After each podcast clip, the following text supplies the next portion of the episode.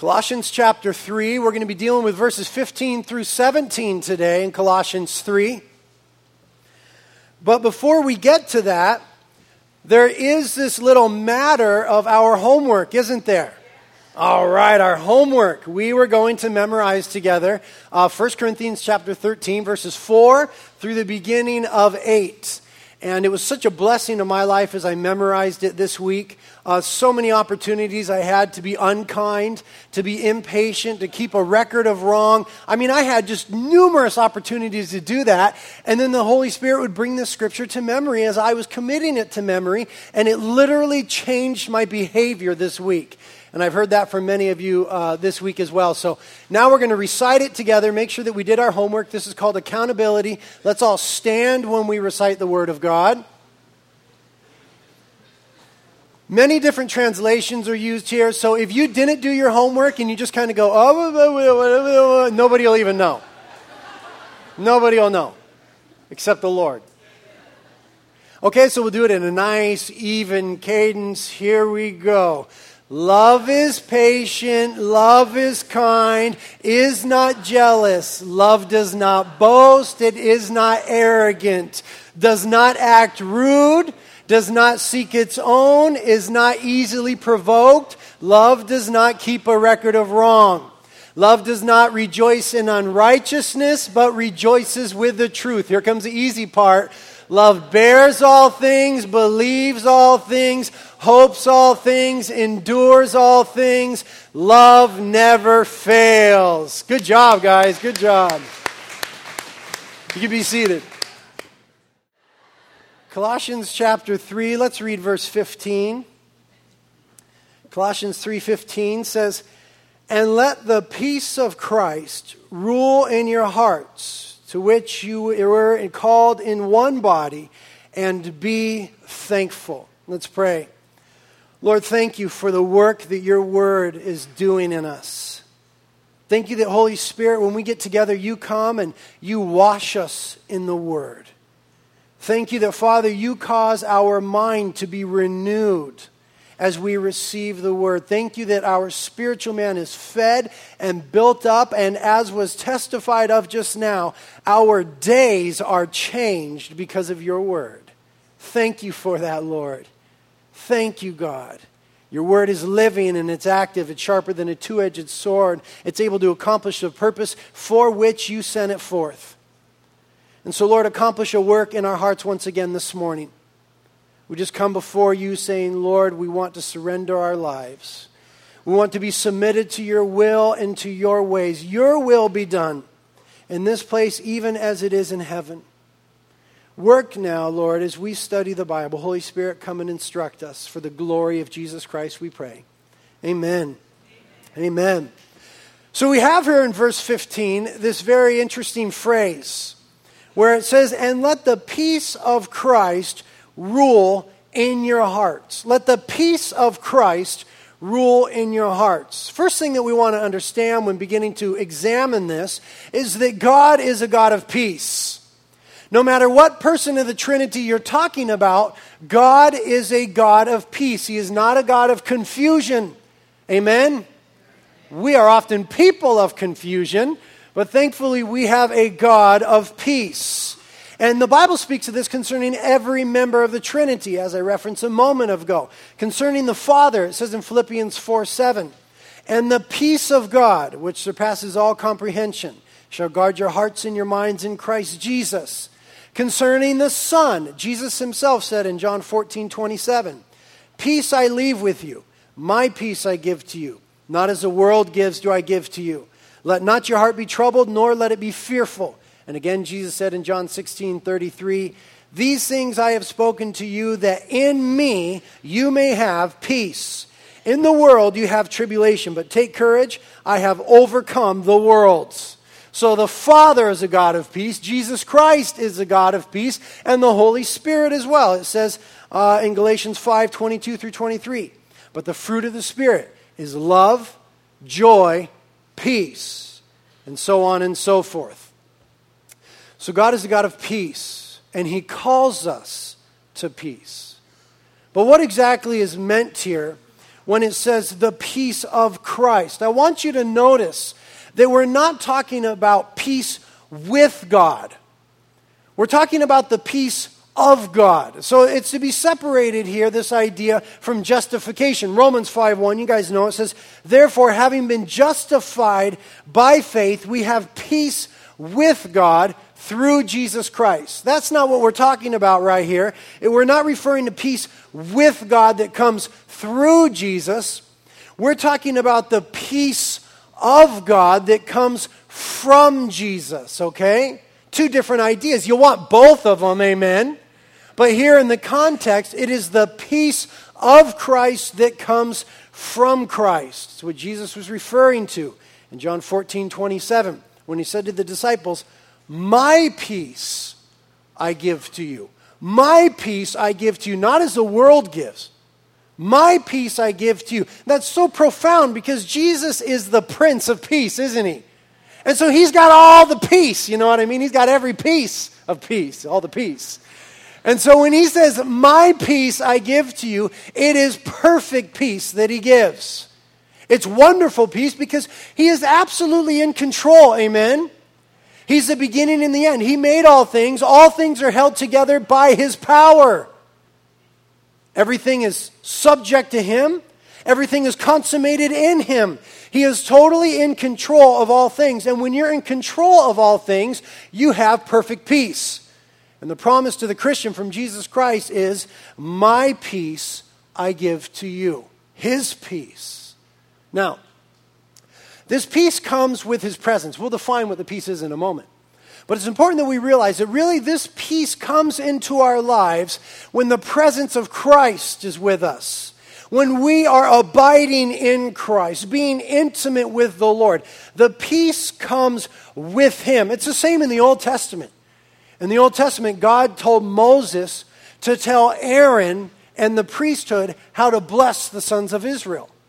And so God said to Moses, Say to Aaron and his sons, You shall say to Israel, The Lord bless you and keep you. The Lord make his face shine upon you and be gracious to you.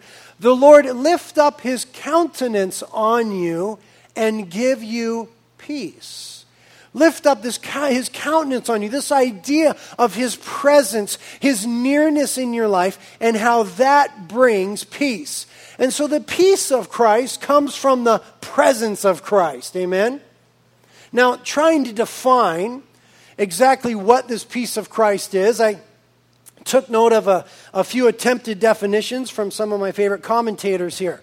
R. Kent Hughes says, it's not just the peace we experience when there is no conflict, but it is a sense of wholeness and well being, completeness and totality. I like that. Comes from Christ, comes from his presence in our lives. Uh, Robert Gromacki says this It is that inner calmness of emotions and thoughts which rests on the assurance that God is too good to be unkind and too wise to make mistakes. I really like that one. Spiros Zodhiates, Greek language scholar, says, It is a tranquil state of a soul assured of its salvation through Christ, fearing nothing from God, and consequently content with its earthly lot, whatever it is. I like that too. And then I took a stab at my own definition. I wrote down, It is the abiding calm and confidence that comes from knowing that the Lord will never leave you or forsake you, that He is with you always, and that if He is for you, no man can stand against you, and that nothing can separate you from the love of God which is in Christ Jesus. It is the calm and confidence that comes into the life of the Christian by those realizations, because of those truths, those scriptural realities. When we lay hold of those by faith, then we have that calm and that confidence. I want you to turn to Philippians 4, if you would. We'll be right back to Colossians 3, but go to Philippians 4 briefly. And we're going to get a brand new memory verse here brand new memory verse in Philippians 4.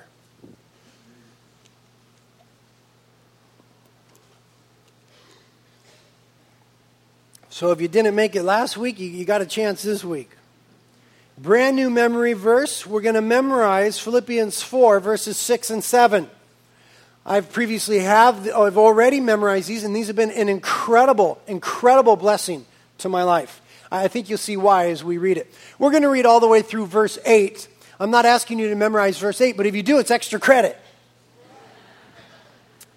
Okay, Philippians 4, starting in verse 6, concerning the peace of God. It says, Be anxious for nothing, but in everything, by prayer and supplication, with thanksgiving, let your requests be made known to God.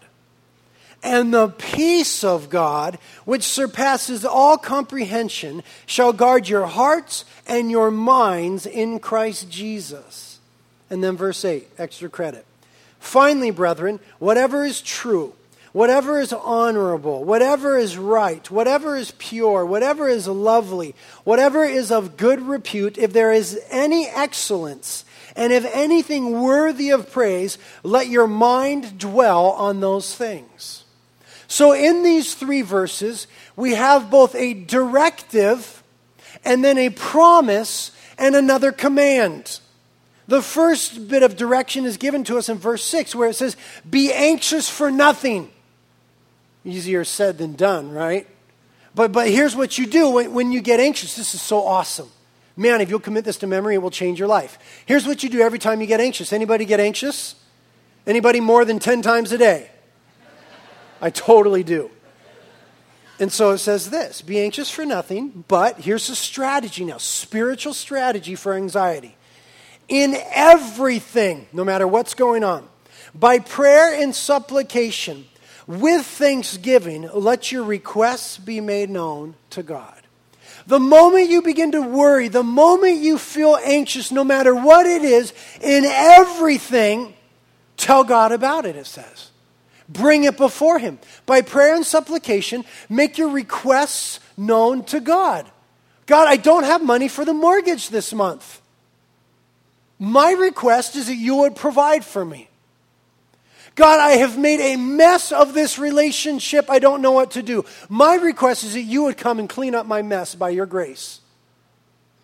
Lord, I am caught in this bondage. It is destroying my life. I'm scared. I'm anxious. I don't know what to do. My request is that you would set me free. And then every time subsequent to that moment that you get anxious, you pray again and make your request be made known to God. You pray with importunity. But notice there's a key ingredient which we cannot miss. It says to do so with thanksgiving. With thanksgiving. The Old Testament teaches us that you never approach the presence of God without thanksgiving. It's just theologically rude.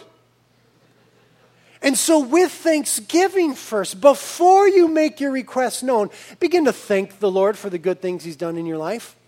If you can't think of anything good that He's done in your life, your perception is clouded a little bit, that's okay. Here's how to clear it up begin to just thank Him for who He is. When you begin to thank the Lord for who He is, His characteristics, and His attributes, You'll begin to see the things that He's done in your life. You'll start to thank Him for what He's done. That's called praise and worship, thanking the Lord for who He is and what He's done. You start out doing that, and what will happen is it will change your perspective. It will begin to change you from the inside out. It'll do this wonderful thing from taking you from a place of, woe is me, to, wow, bless the Lord. The Lord gives and the Lord takes away, and I've made some messes, but bless the Lord my God. And by the way, Lord, here's my situation. Would you please deal with this?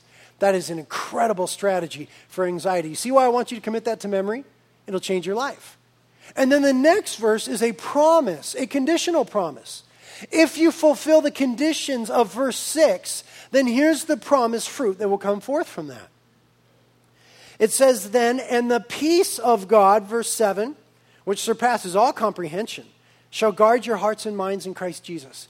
It'll guard your heart and mind. The peace of God, that perfect peace, will guard your heart. Your heart won't get all messed up, and your mind from that running and turning over and over and, and, and, playing scenarios and just going in that downward spiral that I know something about. Commit your anxieties to the Lord, begin to thank Him, tell Him what is troubling you, tell Him what you need, and the promise of Scripture is that the peace of God will guard your heart and your mind. Notice it says the peace of God that surpasses all comprehension. It means that it is exclusive from understanding. You don't have to understand a situation to have peace in it. That's why Proverbs 3 5 says, Lean not on your own understanding, but in all your ways acknowledge the Lord. He will make your path straight. Amen? Lean not on your own understanding, just tell the Lord about it. You see, He gives you peace that is beyond your understanding, beyond what you're able to comprehend, and in the midst of uncertainty and unclarity, because He's the God of peace, He will bring to you, His child, perfect peace. That is a promise if you will fulfill the conditions of verse 6, simply praying and thanking the Lord. And then the last one is a follow up strategy. Really, really good follow up strategy.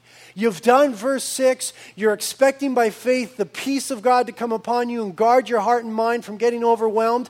And the follow up strategy, then, how you partner with the Holy Spirit in that, is to let your mind dwell on whatever is true. Reject the falsehoods, reject the speculation and imagination. That's the playground of the enemy, imagination and speculation. What if and what about and maybe they might and I'm not sure. Forget about that. Okay, the enemy takes advantage of you when you deal with that. The Bible says, whatever is true, whatever is honorable, whatever is right, whatever is pure, whatever is lovely, what is of good repute, if there's any excellence in everything worthy of praise, let your mind dwell on these things. There's the follow up strategy. You got anxious, you got worried, so you started to thank the Lord for who He is and what He's done.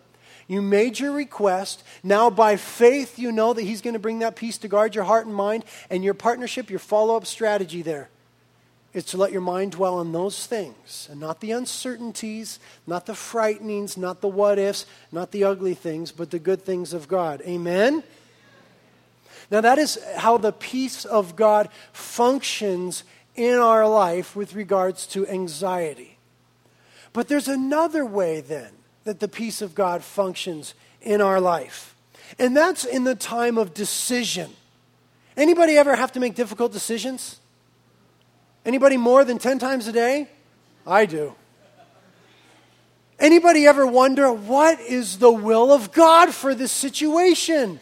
God, which way do you want me to go? What do you want me to do? What should I do? Anybody ever wonder what the will of God is? Well, the peace of Christ plays a key role in helping us determine the will of God for our daily lives. So turn back to Colossians now. Colossians chapter 3 again.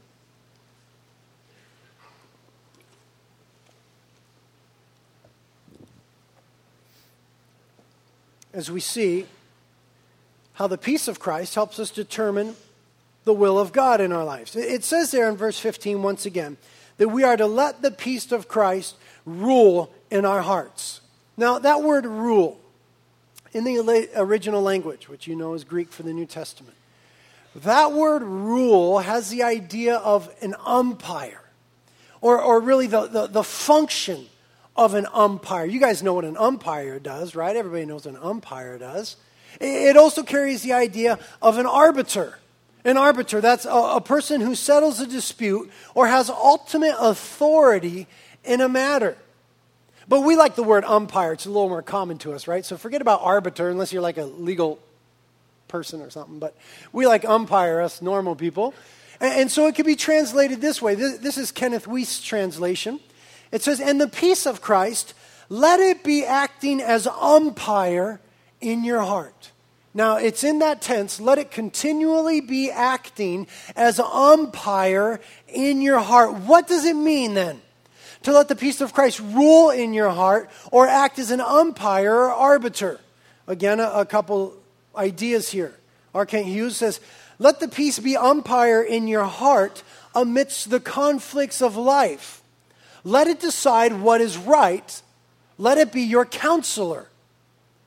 Uh, Lightfoot great scholar of days past, says, Wherever there is a conflict of motives or impulses or reasons, the peace of Christ must step in and decide which is to prevail, like an umpire. He was safe, he's out. He's safe, he's out.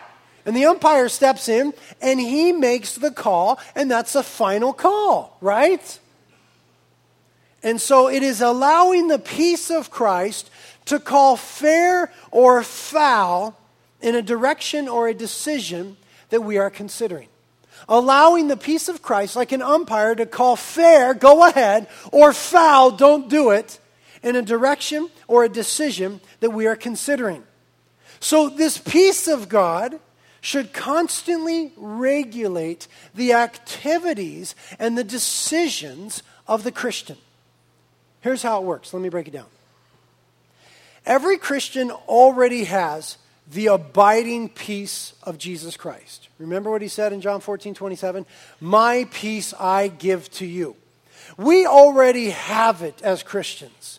We have the peace of Christ. It is a promise. Okay, so we have this uh, abiding peace. We already defined it. It's that calm and that confidence that comes from knowing the person and the promises of God. So, because we already have that, then, what we want to look for when we're making a decision is whether that peace abides and continues or becomes disturbed and interrupted or even departs. You see, if we continue in obedience to Christ and walking in the will of Christ, then that peace in our heart will just continue. Just that sure peace of, I know who my king is. It just continues in your heart. But if we start to step out, even unintentionally, and go in the wrong direction or, or make a wrong decision, then this peace of Christ gets disturbed within us. And so it cries foul. You're making a decision, you're going in a certain direction, and that peace is just abiding, it's undisturbed. It might be Christ saying, Fair. That's my will, that's my way, go. But if it's disturbed or you just don't have that peace, that de- peace departs from you, it is acting as umpire. Don't go in that direction. Now, two things about that. Uh, number one, I've learned that you never ever go against the peace. I've learned that by just making a lot of mistakes. Where something will seem like the right decision to me, logically, maybe even intuitively, we might say, maybe according to the wisdom of men, maybe according to what I can see, what's tangible, the resources I have. It might make all the sense in the world to make this decision. But as I'm going in that direction, there's a disturbance in that peace. I don't have peace about it. And you know, I can talk myself into anything. I'm a pretty good talker. I talk myself into anything. Oh, well, A, B, C, D, E, F, G, you know how I am, X, Y, Z, all these points. That seems like the right thing to do, but I don't have peace. Well, that's probably, you know, I had that burrito for lunch. Let's just go for it. Man, I've gotten in a lot of trouble doing that. I have learned that you never go against the peace. It is a command of Scripture here in verse 15. Let the peace of Christ act as umpire. If it's disturbed, he's saying foul, not safe, don't go there. If it abides, then you might just be in the will of God and you might be making a godly decision. Now, I used to think when I was first exploring this passage in my life and trying to apply it to my life, I used to think that if I was making the right decision or going in the right way, I would have this new, overwhelming sense of peace. And that's how I would know. There would be this new, just, whoa, peace, man, peace, you know. But I found out that's not how it works. Because we already have the peace of Christ.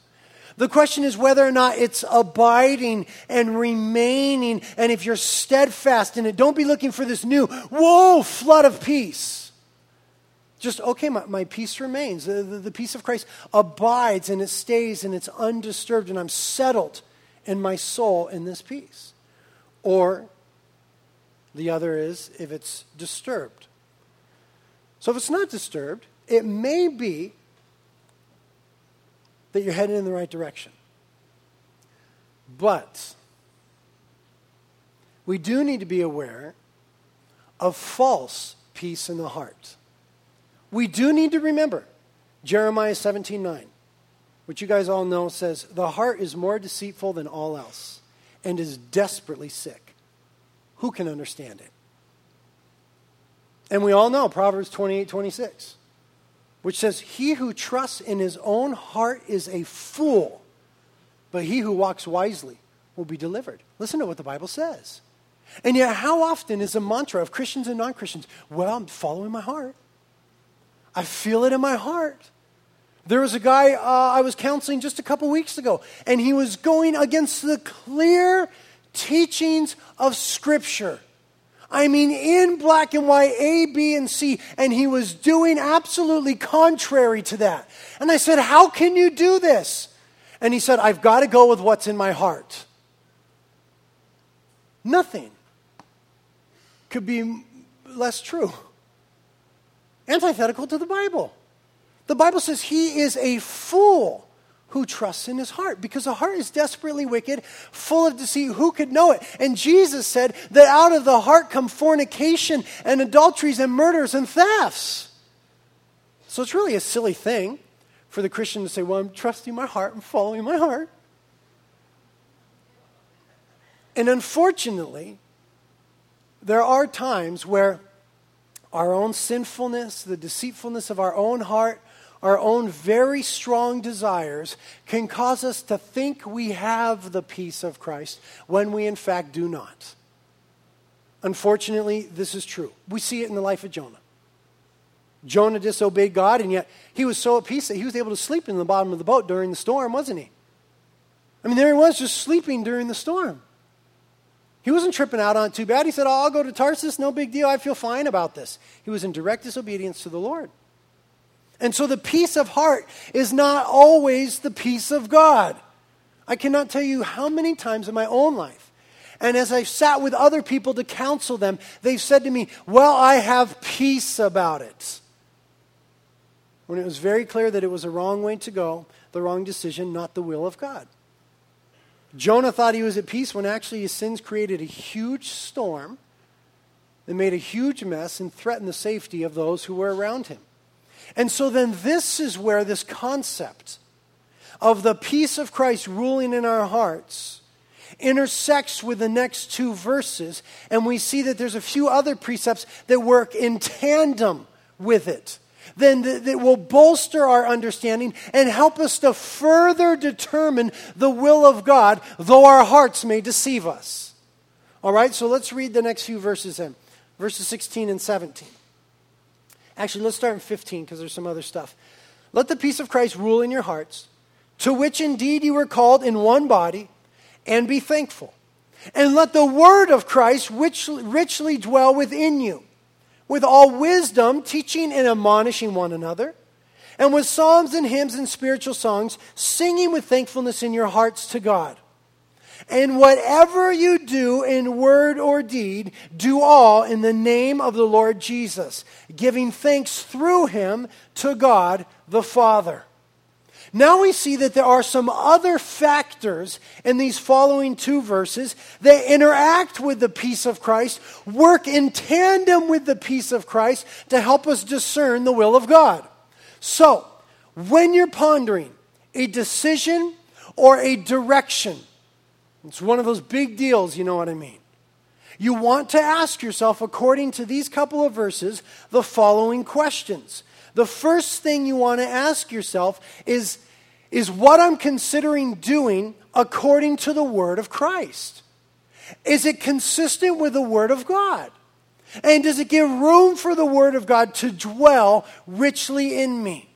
Am I being flooded with the Word of God? Am I being consistent here with the Word of God? You've got to ask yourself that question.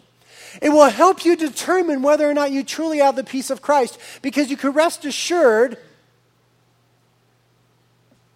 that God will never, ever give you peace in something that is contrary to His Word. He just isn't going to contradict Himself. That'd be ridiculous. We don't like it when people do it. We shouldn't like it if our God would do it. He doesn't do it. Amen? And so he'll never give you peace if you're going against the word. And so I think I have peace in this situation, but let me first search the scriptures to see if the direction I'm thinking about going in is consistent with the word of God. It is so important that we do this.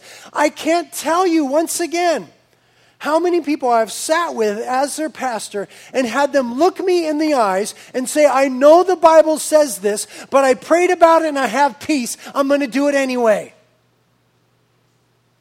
Now, when we're all sitting here in church and we've got our Sunday best on, that just seems ridiculous to us. But it happens week in and week out. When I was a college pastor at Calvary Chapel, Santa Barbara for seven years, I heard it week in and week out with regards to fornication and, people living together. I heard it over and over again. Yeah, we're, we're living together. Are you sleeping together? Yeah, we're sleeping together. You know the Bible says you can't do that. Well, we love each other and we prayed about it and we feel like it's okay. We have peace about it. Okay, but wait, let's go to 1 Corinthians chapter 6. Uh, let's go from Genesis to Revelation. Let's see what the Bible has to say about this. They say, I see that, but we have peace about it. We feel okay about it. Major problem there that peace is not from the Lord, it is from the wickedness of your own heart. The heart is desperately wicked and full of deceit. A fool follows his own heart. And, and, so we've got to then check these things against the Word of God. Look at the warnings of Proverbs. Proverbs is so good with these things. Proverbs 4, verses 20 through 23 says, My son, give attention to my words. Okay, in, in context, it's Solomon writing these wise sayings to his son, but it's a word of God to you and I. It's the Holy Spirit authoring them, Solomon penning them. My son, give attention to my words. Incline your ear to my sayings. Do not let them depart from your sight. Keep them in the midst of your hearts. Let them dwell richly within you, as Colossians says. For they are life to those who find them, and health to all their whole body. Watch over your heart with all diligence for from it flow the springs of life. Here we see the command of Scripture to let the Word of God connect in our heart and guide us and direct us. Again, Proverbs 2 1 through 11. Another great promise here and warning. My son, if you will receive my sayings, the Word of God, and treasure my commandments in your heart, the Word of God, Make your ear attentive to wisdom and incline your heart to understanding. For if you cry for discernment and lift your voice for understanding, if you seek for her as silver and search for her as for hidden treasures, then, okay, an if then statement, then you will discern the fear of the Lord. You'll know right from wrong and discover the knowledge of God. For the Lord gives wisdom. From his mouth, that is the word of God.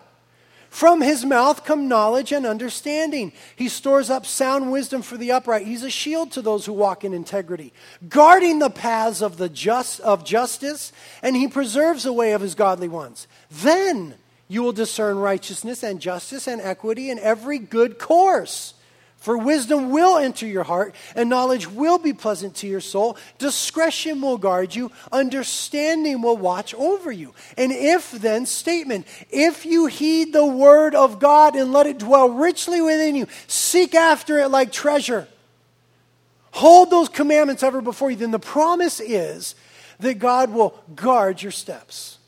He will make your path straight according to his word. Conversely, then, if we do not continually hold the word of God before us, it is so easy for us to be led astray, to go in the wrong direction, no matter what you may feel or not feel in your heart.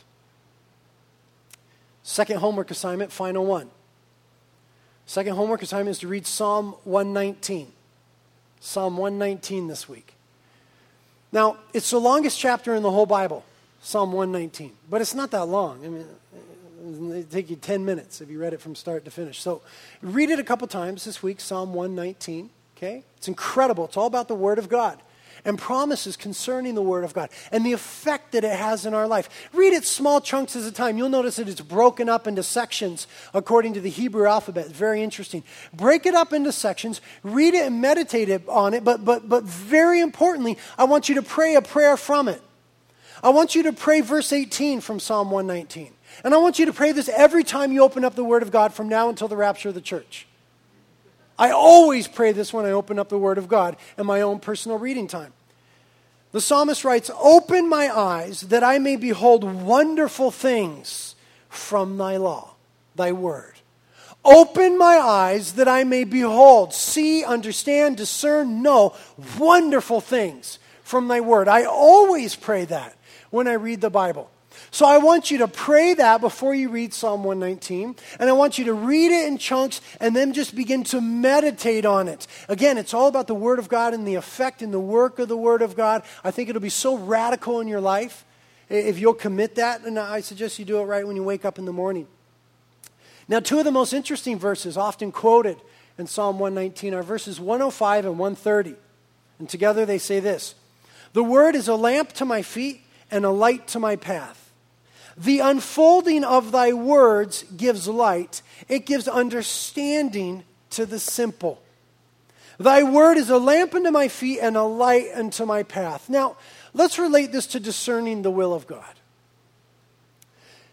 If you were walking in the darkness and, and you were carrying a lamp, you know, in this context, lamps weren't like, you know, the, the million candlestick thing you get from Costco. They weren't like that. You know what I mean? A little lamp, a lamp unto your feet. It would light up just enough area for you to see the next step that you're to take. That that next step is safe, that it's a sure place for footing. So is the Word of God in your life.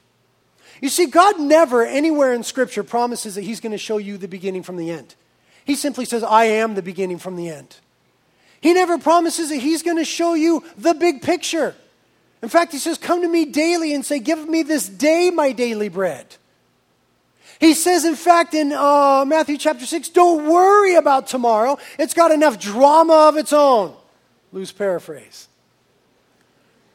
And, and so, what he does is he gives us the Word of God to guide us step by step. It's a lamp that just lights the next step for you and I.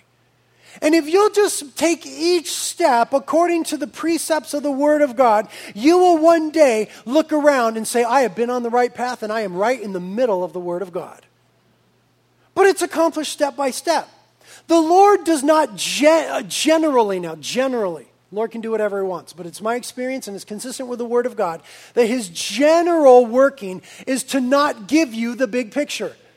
Not the five year, not the 10 year, not the 20 year. Why? You would never pray again. You wouldn't seek the Lord again. You just figure, oh, well, it's done and I'm good to go and I got it and I know what's going to happen, Lord. Let me give you an illustration of how this worked out. Again, an illustration from my time as a college pastor at Calvary Santa Barbara. I want to be very sensitive about this. More than two dozen times, in seven years. For sure, more than two dozen times. For sure, more than maybe almost 50 times. Somebody would come to me and say, Britt, God showed me who my husband was. Is generally a woman. This is not somebody that she had a relationship with. It was just some guy sitting on the other side of the sanctuary, or they knew from the group or whatever. They would come to me and they'd say, Britt, God showed me who my husband is. Now, I want to say this with such gentleness, but I have to tell you the truth about that statement. In seven years of hearing that dozens of times, I never, no, never, not once ever saw it come to pass. Never, not once, not a single time ever were they right. Never once, not a single time, were they right. Now, of course, there are people who are already in relationship and the Lord is working in their lives, and it comes to that day where you know, this is my bride, this is my groom. But I personally have never seen it work out with that big picture, way down the distance sort of way. Why? Because you can't handle it. People can't handle that kind of knowledge. They can't deal with that kind of foresight. That's for God. That's not necessarily for you and I all the time in those details of our lives. Because it distracts us then from simply following Jesus Christ. And it's so consistent with the Word of God that He doesn't do that. Please turn to Jeremiah 29 as I demonstrate. We'll be back to Colossians, but go to Jeremiah 29. Keep your finger in Colossians.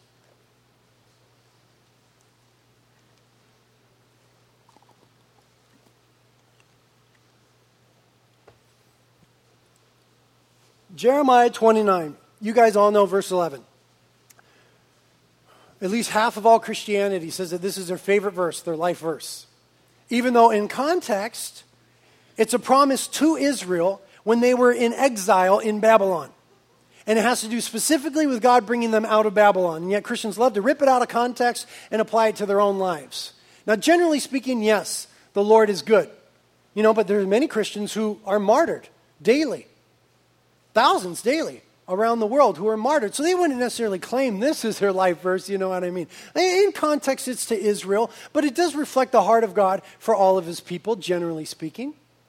But let me just show you what I'm talking about with God not necessarily giving us the big, long distance plan. He says there in verse 11, and we all know it uh, Jeremiah 29, verse 11. Turn the page. For I know the plans that I have for you, declares the Lord plans for welfare and not for calamity, to give you a future and a hope. And then verse 12 says, And I will tell you all the plans that I have for you. In their fullness of detail, I will reveal them to you beginning to end. Oh, it doesn't say that in your Bible? Oh, that's because it doesn't say that anywhere in any Bible on the face of the earth. The Bible doesn't say that. Look what it says next. Then you will call upon me, and then I'll tell you all the plans I have for you. It doesn't say that. Then you will call upon me and come and pray to me, and I will listen to you. Now, look at the thrust of it. And you will seek me and find me when you search for me with all your heart. In other words, the Lord is saying, I know the plans I have for you. You don't need to know. You can't handle it. Your job is to search for me with all your heart, and you will find me as far as it concerns you. I am the plan. Amen. Amen. That's what the Lord is saying here. He says, I know the plans I have for you. You don't worry about that. You search after me, I will work my plan. You say that's just the Old Testament. Well, what about Jesus Christ in Matthew 6? When he said, Seek first the kingdom of God and its righteousness, and all those other things, the necessities of life, will be added unto you. Jesus said the same thing in the New Testament. You just seek me, you let me worry about the details. And so I believe that it's God's normal mode of operation, though He's God, He can do whatever He wants, and there's always exceptions. His normal mode of operation is to guide us step by step with the peace of Christ and the word of Christ working in tandem, and they will never be in conflict with one another. Amen? Okay, the question then becomes how do we let the word dwell richly in us? Because that's what it says we're to do in tandem with looking for the peace of Christ, uh, letting that abide. We're to let the word dwell richly. Well, very simply, you read it. Okay, you got to read it if it's going to dwell in you. There's no way around that. Often I find that people don't read their Bible because they think it's hard to understand. That's not necessarily true. There are parts of the Bible that are very difficult to understand. I give you that. But generally speaking, in Christianity, we have something that is called the doctrine of perspicuity. The doctrine of perspicuity, it's an old word that just means clarity, really. It means that the Word of God was written to be clear and understandable for you and I. That is a basic teaching, a concept, a doctrine of the Word of God. It is clear and it is understandable, though obviously there are difficult parts. But don't let the difficult parts then pull you away from reading it I love the way Mark Twain put it in perspective. Mark Twain, he said, Most people are bothered by those passages of Scripture which they cannot understand. But as for me, I have always noticed that the passages in Scripture which trouble me the most are those I do understand. don't worry about what you don't get, deal with what you've got.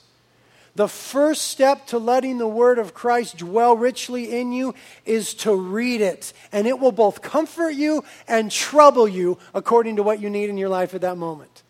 The second step to letting it uh, dwell richly, richly in you is to meditate on it. Meditate not in the Eastern sense of Eastern mysticism meditation, to medicate, to masticate, to chew on, to think upon, to, to just be with and ponder the Word of God. Keep it always before you, the Lord said in Deuteronomy 6. He said it in Joshua 1. He said it in Deuteronomy 31, so on and so forth. He said over and over, keep the word before you, meditate on it. And then the next way to let it dwell richly in you is memorize it. That's why we've been doing this for the last couple weeks. We're applying the Word of God. We're becoming doers of the Word of God. So you got to read it, number one. You meditate on it, number two. You memorize it, number three. Not the whole thing, portions thereof that the Lord would make important for your life. And then lastly, you act upon it. Anything short of those four things is not the word of Christ dwelling richly in you. It's not dwelling richly in you if you just read it passively every now and again, one year Bible, three minutes, there, I'm done. It's not dwelling richly in you unless you're meditating on it, as you're committing it to your heart by memory. And then it really is only truly dwelling when you are acting upon it when you're putting it into action, when you're a doer of the word, then it is dwelling richly. And then you can always be sure that the Holy Spirit is going to guide you in the right course. Because the word of Christ is richly dwelling, dwelling, excuse me, the peace of Christ is abiding, and when they are in unison and harmony and symphony with one another, you're golden. Okay, but there's another thing that we want to check on. According to our scripture back in Colossians, as you go there, Another thing that we want to check in the midst of decisions and directions is we got to ask ourselves does what I'm going to do bring me into harmony with the rest of the body of Christ? Because that's what it said there in verse 15, right? In verse 15 of Colossians 3. Let the peace of Christ rule in your hearts, to which indeed you were called into one body. We're called to one body, so we must be in harmony. But if somebody is in contradiction to the peace of Christ and the word of Christ, then they're going to be out of tune. And we're no longer in harmony, we're no longer in symphony. When someone is out of God's will, then it brings discord and disharmony and disunity to the body, and quite frankly, it really messes things up. Jonah was out of the will of God, and it brought a storm that affected other people. It messed with other people's lives, it endangered their well being. And so, when we're going to do something, we should ask ourselves does this lend itself to the unity of the body of Christ, or is it divisive? Does it cause me to be out of tune and in disharmony and discord? The third thing we want to ask regarding our decision is does it give place and consideration to the instruction and warnings of other Christians. That's what it said in verse 16 of Colossians 3. Let the word of Christ richly dwell within you, with all wisdom, teaching and admonishing one another. Teaching, instructing, admonishing means to sternly warn. And as Christians, we're to teach one another, you know, where we can be taught, and we're to warn one another when somebody's going in a bad direction. It says in Hebrews 3 that we're to watch over one another's hearts. Paul said it in Romans 15, 14. He said, And concerning you, my brethren, I myself also am convinced that you yourselves are full of goodness, filled with all knowledge, and able also to admonish one another. Because of the word of Christ richly dwelling in us, we're able to warn each other. And it's very important when you ponder a big decision that you seek some counsel from godly people. Proverbs says that so emphatically, so powerfully. Proverbs chapter 1, verse 5 says, A wise man will hear and increase in learning, and a man of understanding will acquire wise counsel. Proverbs 12, 15. The way of a fool is right in his own eyes, but a wise man is he who listens to counsel. We need counsel because sometimes we get clouded in our perception because of our own wants, desires, needs, agendas, whatever. And somebody else could come in and see what you simply cannot see and speak the wisdom of God into your life. A fool is right in his own eyes, but a wise man listens to counsel. Proverbs 13:10. Through presumption comes nothing but strife, but with those who receive counsel is wisdom. Proverbs 19:20. Listen to counsel and accept discipline, that you may be wise the rest of your days. A promise of Scripture there. In Proverbs 27 9, oil and perfume make the heart glad, so a man's counsel is sweet to his friend. So when you're facing those decisions, pondering those directions, yes, you want to look for the peace of Christ. Is it abiding? Yes, it needs to line up with the Word of God, and you need to be sure that the Word of God is richly dwelling in you. Then you want to make sure that it's a decision that brings you into harmony with the body, not one that causes disunity in the body. And then you seek some godly counsel according to the command of Scripture here. The fourth thing, and then there's just one more after that, is this one, and this is a hugey. Can you do it in the name of Jesus? Oh boy. That's where things really get clear. Because that's what it says in verse 17. And whatever you do, whatever you do, in word or deed, do all in the name of the Lord Jesus Okay, so you're considering doing this. Okay, but think about it for a minute now. If you do that, can you do it in the name of Jesus? It doesn't mean saying in Jesus' name. It means, can you do it according to the character of who Jesus is? Can you do it as his representative? Could you do it if he was in the room with you? Because he is. Can you do it in the name of Jesus? So you're going to do it. While you're doing it, can you say, Jesus, I'm doing this in your name for your glory? If you can, then there's a really good chance that you're in the right direction. If it's according to the Word of God and the peace of Christ and the counsel of other Christians and it brings unity to the body, you're going in the right way.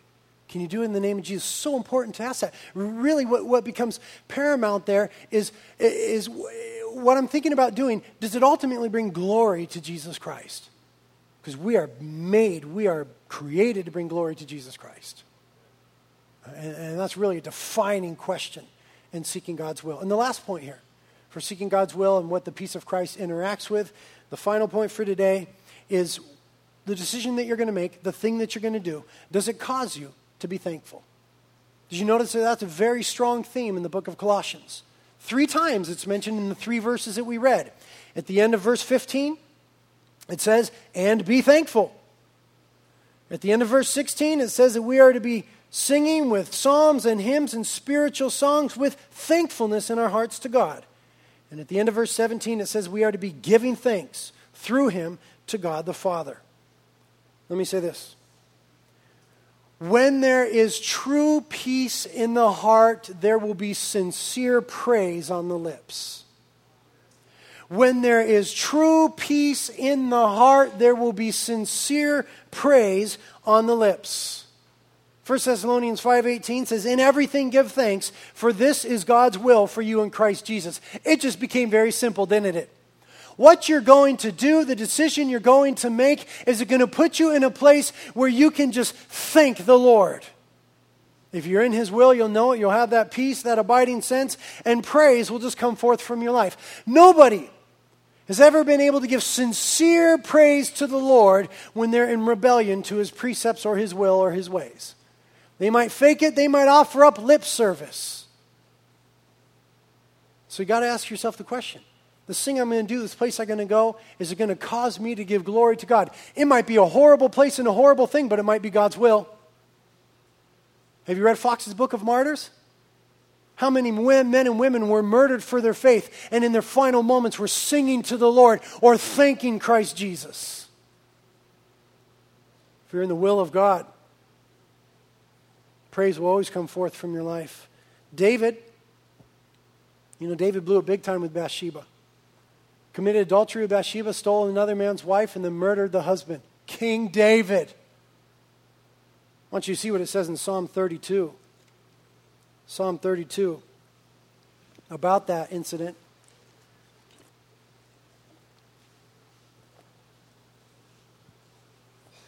Last passage, Psalm 32.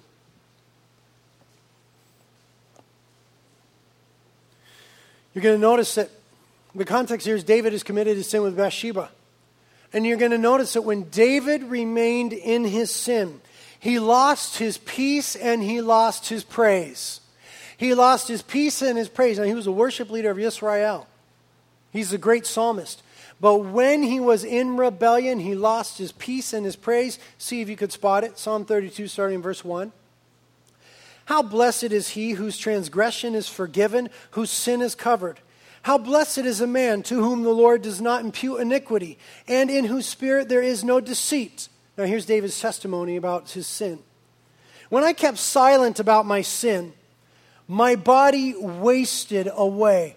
Literally, life juices were turned into the drought of summer. When I kept into my sin, when I kept in my sin, my life juices dried up like the drought of summer. Through my groaning all day long. For day and night thy hand was heavy upon me. My vitality was drained away as with the fever heat of summer. I acknowledge my sin to thee, and my iniquity I did not hide. I said, I will confess my transgressions to the Lord, and thou didst forgive my sin. God is faithful and just to forgive us if we'll confess our sins to Him. But do you notice the state that he was in prior to confessing his sins? He lost his peace and he lost his praise. He was in misery all day long. He made the wrong decision. He lost his peace. He lost his praise. When you lose your peace and you lose your praise, it just might be some insight from the Holy Spirit saying, Repent. You've done the wrong thing. You've gone in the wrong direction. I love you. I want to forgive you. I want to restore you. But you got to confess your sins and repent. You've got to turn away from them. And so David did so. And look what it says then in verse 6. He says, I confess my sins to the Lord. And then in verse 6, therefore let everyone who is godly pray to thee in a time when thou mayest be found. Surely in a flood of great waters they will not reach him. Thou art my hiding place. Thou dost preserve me from trouble. Thou dost surround me with songs of deliverance. When he got in the right place, his peace returned. He said, The floods will not overtake me. And the praise came back to his lips. He was surrounded with songs of deliverance. So, how do we discern the will of God? We check those five things. Really, six. First, the peace of Christ abiding. Second, according to the will of God, harmony with the rest of the body, seeking counsel from other godly people. I'm able to do it in the name of Jesus. It causes praise and thankfulness to come forth from my life. Now, the obvious underpinning of all of this is that you are praying with importunity. The obvious underpinning is that you are praying fervently to the Lord. But you really can't take any one of these out of the equation. Because I've gone wrong in my life many times when I had three out of five. I've seen many people go wrong when they had two out of five. Well, I prayed about it and I had peace. Well, I'm giving you counsel right now that it's not right, and the Word of God says it's not right, and it is separating you from this body. I don't care. I prayed about it and I had peace. Bro, you got two out of five. It's not cutting it. Five things to help you discern the will of God. And if there's a disturbance in your peace, it just might be the Holy Spirit saying, Repent, because listen to us. Our God is a God of peace, and He wants nothing more than for you to stay in perfect peace. My peace I will give to you, said Jesus Christ. And the peace of God shall guard your hearts and minds in Christ Jesus. Amen? Lord, thank you so much for this word. Your word truly is a lamp unto our feet and a light unto our path. And it's so understandable, it's so clear, it's so simply, profoundly awesome, Lord. So I just pray now that you would help us to apply these things. Maybe, Holy Spirit, you would do that neat thing that you do where you bring the totality of our life into focus for a moment. And you say, let's deal with a couple things. Stuff becomes painfully obvious that we missed before. Stuff becomes really clear that was clouded. Would you do that for these, Lord? These are your precious ones. These are your sons and your daughters. Give us your peace anew this morning, Lord. Guide us and direct us. We really want nothing more than to walk in your way and in your will. Holy Spirit, come. Help us to apply the word now. If you need help this morning, the prayer team will be up here. Invite you to come forward and take communion, which just reminds us of the work of the cross and is a beautiful snapshot, an ingestible picture of the faithfulness of the promises of God He will not fail you, no matter how scary things seem. Let's praise the Lord together and seek his face.